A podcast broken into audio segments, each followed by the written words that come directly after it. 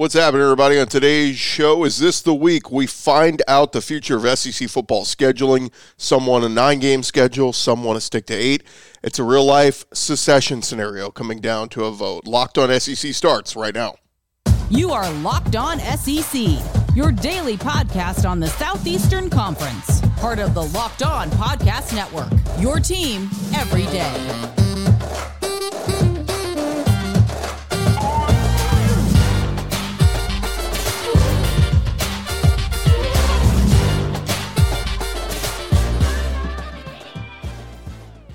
And what is happening, everybody? Welcome into Locked On S E C. It's great to have you guys along. I'm Chris Gordy. Thanks for making Locked On S E C your first listen every day. We're free and available wherever you get your podcasts and on YouTube, part of the Locked On Podcast Network, your team every day. All right, this is the week. We're going to have the uh, S E C meetings going on over in Destin.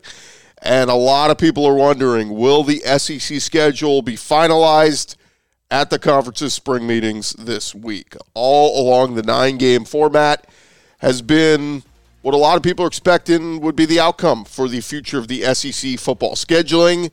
But as the decision uh, decision time is nearing, we don't know where this thing is headed. And so let's dive into it. And uh, Seth Emerson of The Athletic had a really good piece up. Uh, came out over the weekend kind of talking about this. There was a camp of nine game, ready to move on. There's a camp of stuck in the eight and don't want to move on.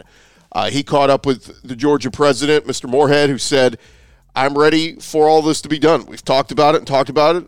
I'm not sure it will get completed this coming week. We'll see. There's just a lot of dynamics still playing around on the issue. And one of the big issues is whether the S E C is going to get more money from E S P N.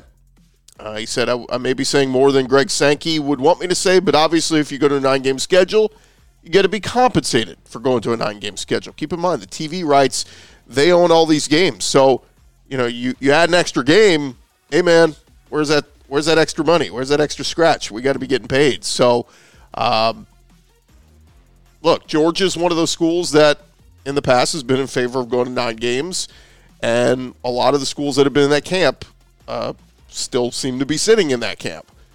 But it could come down to a vote.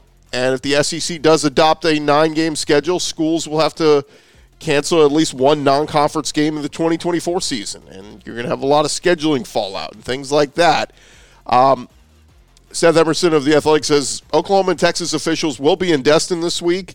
They will have a voice in this in the decision, but they will not have an official vote until July first of next summer. So the decision come. Go- could come down to a simple vote this week or sooner.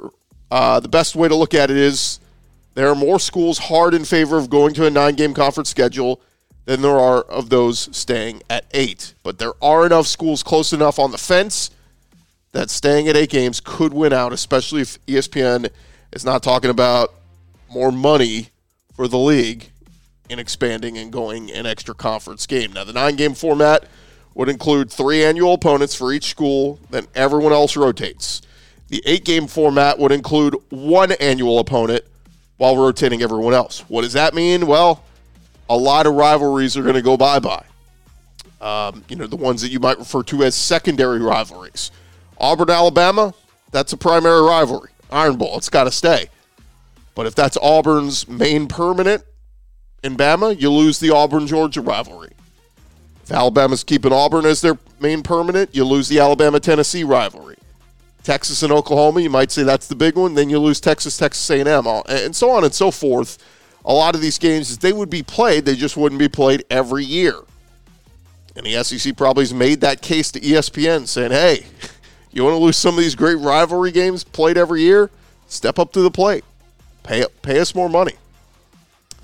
But uh, as Seth Emerson said, they're still could be something new to sway the vote in Destin if there even is a vote. E S P N could let the S E C people know, hey, it would be amenable to pay a certain amount uh, if the league wants to go to nine games. Or it could just be pointed out that since E S P N and the S E C share S E C network revenues, more S E C games will result in more money anyway. So uh, here's how Seth Emerson broke it up. He said there was the nine-game camp. So we've got the nine-game camp. He puts Texas A and M in there. He said their A D, Ross Bjork, has been the most outspoken advocate saying we need to go to nine games. Then you have Georgia, Florida, Alabama and L S U all considered in the camp of wanting to go to nine games. Now, Nick Saban has kind of wavered on this. He was on board with the nine-game model, and then when it was said, oh, yeah, you're probably going to get Auburn, L S U, and Tennessee, he went, whoa, let's pump the brakes here. That might be a little bit tougher for us. But ultimately, we think Alabama would be on board with this. Texas and Oklahoma, they had both already scheduled S E C schools on their schedule prior to even, you know, being interested in joining the S E C. So you would think that maybe they may be in favor of the nine games as well. And Missouri, they have expressed support for the nine-game format in the past, according to an S E C source. That's from Seth Emerson. So who is in the eight-game camp? Well, Kentucky A D Mitch Barnhart, he's been outspoken in favor of staying at eight. Uh, he said last summer, you know, they want to keep their annual rivalry game with Louisville. That's a ninth power conference game. You expand S E C to nine games. It makes it a tougher schedule for Kentucky. You get it. Uh, the two Mississippi schools, Mississippi State and Ole Miss, they are prefer uh, believed to prefer to stay at eight conference games plus one mandated non-conference game against a Power Five foe. Uh, bowl eligibility is a big thing here with some of these schools you would think are in the middle, right? You look at it as you keep four non-conference games. You think there are four winnable games. That gets you to four wins. You only need to get two more wins to get to a bowl game.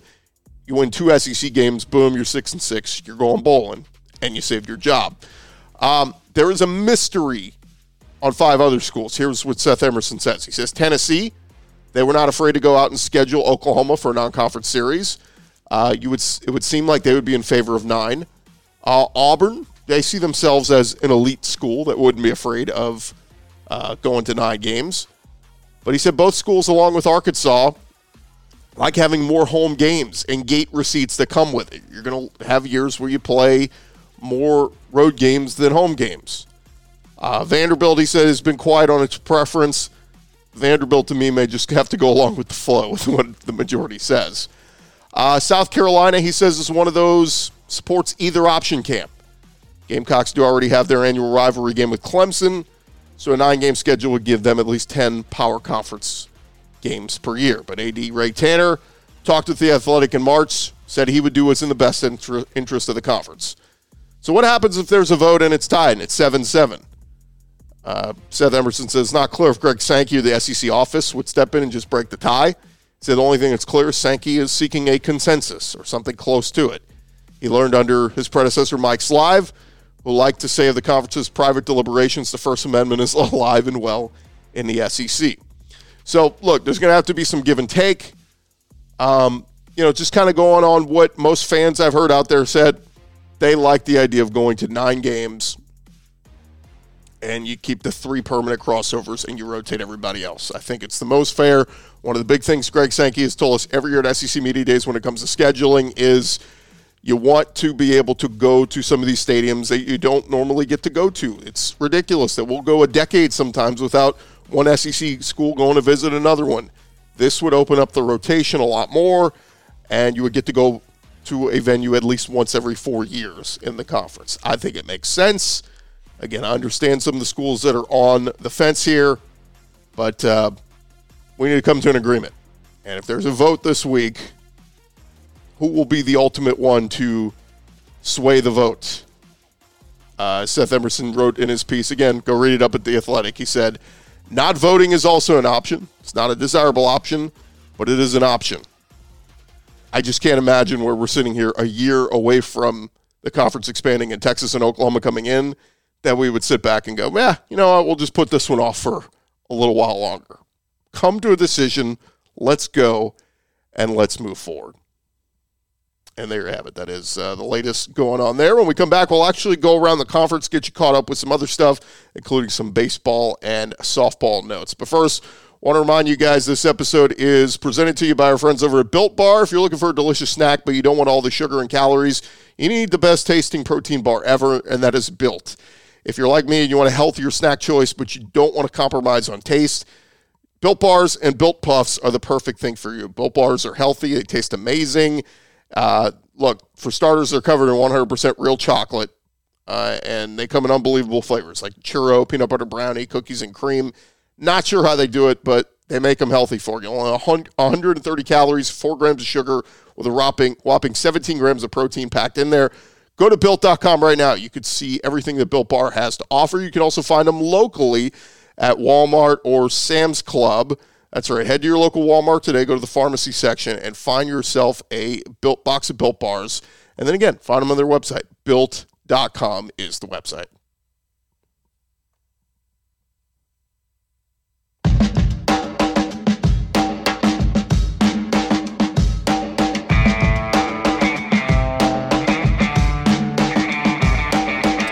Rolling along here, Locked On S E C. Thank you guys for making us your first to listen every day. And shout out to our everydayers. Throughout this week, we're going to be giving you our takeaways from what we're hearing over at the S E C meetings in Destin.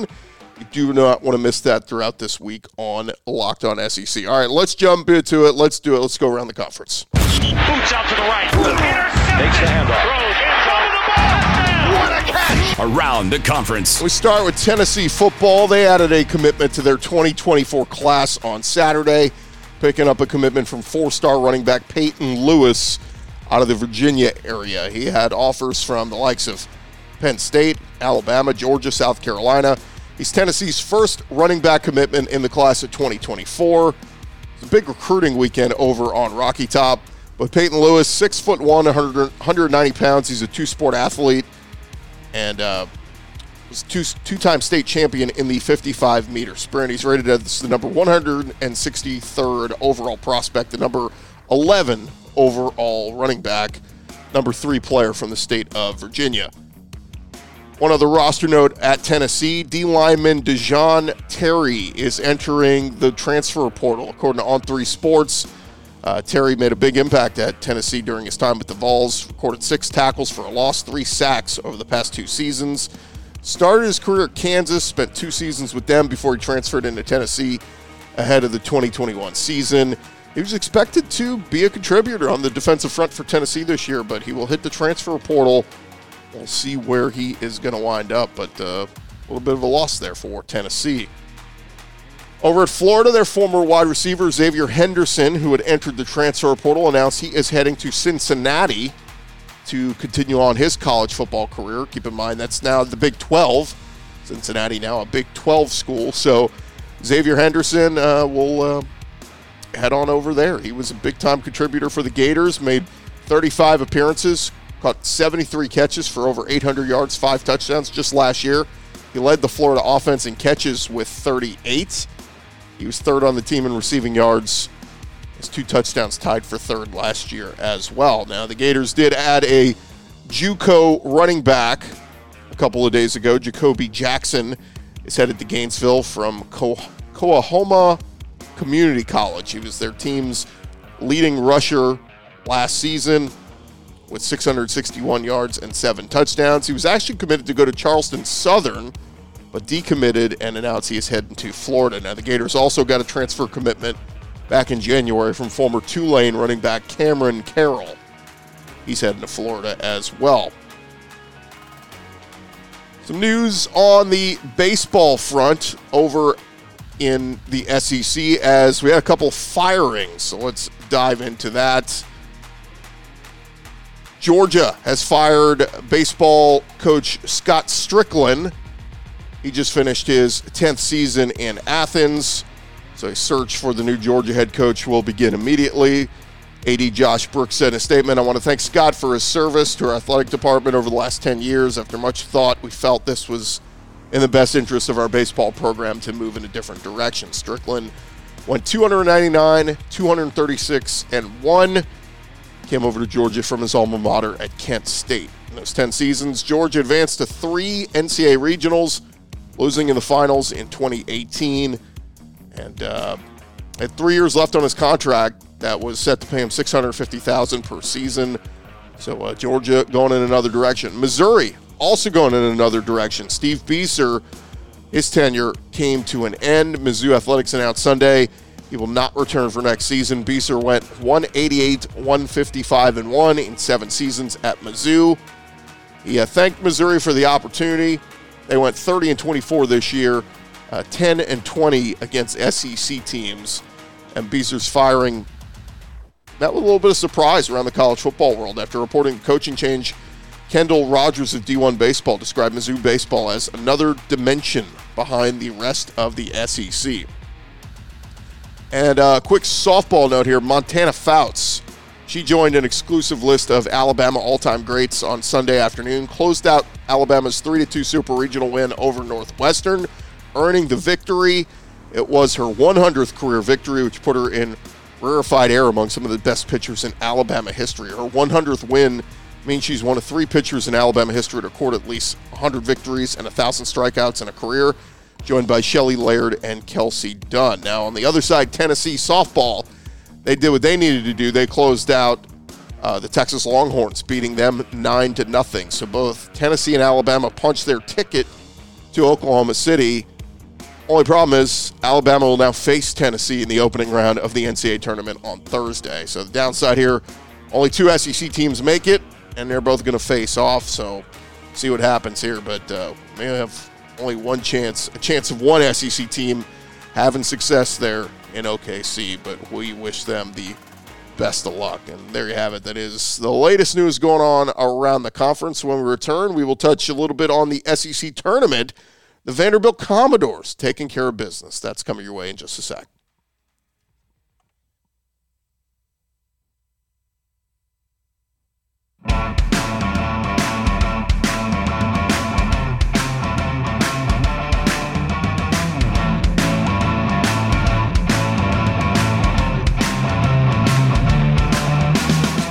Rolling along here, Locked On S E C. Thank you guys for making us your first listen every day. And a reminder, coming up throughout this week, we'll be recapping all the action going on in Destin with the spring meetings. All right, let's dive back into it. Some uh, S E C baseball nuggets as four-seed Vanderbilt outlasted the ten-seed Texas A and M Aggies as a five-run eighth inning secured a ten to four victory and Vanderbilt's fourth S E C tournament title. The battle for the S E C tournament turned out to be a real offensive one as Vanderbilt racked up fifteen hits and five walks, while Texas A and M had ten hits and three walks. Vanderbilt logged ten-plus hits in four straight S E C tournament games, matching the most ten-hit games for any team in an S E C tournament. And Texas A and M, uh, their lineup marked the first time this season that all nine starters recorded a hit. So hits and offense were aplenty. The Aggies, they put out eight different pitchers on the mound through eight innings, but Vanderbilt's bats could not be slowed down. This contest also marked the twenty-second time that Vanderbilt has scored ten or more runs in an S E C tournament game and the fourteenth time that a team has scored at least ten runs in the S E C championship game. A team that scores first in the S E C tournament game has lost four of the last five times, and history repeated itself on Sunday. It's the first double-digit seed to reach the S E C championship game. Texas A and M, uh, they would have been the first team to win the title without a bye since it expanded back in twenty thirteen. But uh, congrats to the Vanderbilt Commodores. Well-deserved, well-earned. And uh, the S E C tournament, they established a new attendance record with a total of over one hundred seventy-one thousand two hundred eighty-eight fans throughout the week. So uh, successful once again. And, look, there's a lot of talk of, you know, will they eventually move this thing with all the weather concerns we had earlier in the week, and always seems to rain in Hoover during this week and games get pushed back and all that kind of stuff. It's been some talk. Did they look to Houston? Do they look to Dallas? Go play in a major league ballpark with a roof? But, look, the attendance this week in Hoover speaks for itself. Everybody who's gone has said what a great, you know, experience and environment it is. Even with the weather and delays at times, the juice is worth the squeeze. And so congrats to the city of Hoover on another successful tournament. And how about this stat? This is my favorite stat coming out of the weekend. For the first time since nineteen seventy-four, nineteen seventy-five, Vanderbilt has defeated Florida in football, men's basketball, and baseball in the same academic year. Sorry, Gator fans, not a uh, not something you want to hear about the Vanderbilt Commodores, but congrats to the folks in Nashville. And now the S E C well represented in this year's N C double A tournament. A total of eight S E C teams were chosen as regional hosts for the upcoming tournament. This was announced Sunday evening. It's the first time in history that one conference has produced eight regional hosts for the N C double A tournament. It's not known which of those teams will be amongst the top eight, but we kind of have an idea. Uh, the eight teams heading to host a regional. We got Florida, Vanderbilt, Arkansas, Auburn, Kentucky, L S U, Alabama, and South Carolina. Uh, Vanderbilt, obviously, they won the S E C tournament. They earned the S E C's automatic bid. So they're in. The other eight programs that will host are Virginia, Clemson, Coastal Carolina, Indiana State, Miami, Stanford, Oklahoma State, and Wake Forest. So the full N C double A tournament field will be re- revealed Monday morning at eleven a.m. Eastern, or eleven a.m. Central, twelve Eastern, depending on when you guys are listening to this or watching it. But uh, should be a good field. But the S E C very well, re- very well represented, and we expect, uh, as I've been saying for weeks, I think several S E C teams are going to find their their way to Omaha. Which ones we will see, but uh, it's a good it's a good grouping there. And um, you know, again, shout out to the Texas A and M Aggies. They had a nice run this week in the S E C tournament, where a lot of people did not expect them to make that kind of run. But Vanderbilt, man, a lot of folks were, you know, picking Arkansas or L S U to win the S E C tournament in Hoover, but Vanderbilt gets it done. Congrats to them. That is just about going to do it for this edition of Locked On S E C. Thank you guys so much for watching and making us your first listen every day. And our everydayers, again, check us out tomorrow on the show. Hopefully we'll have some tidbits and some nuggets from the S E C spring meetings. Destin, will we get closer to a decision, a vote on future S E C schedule? We'll keep you up to date on all the latest throughout the week right here on Locked On S E C.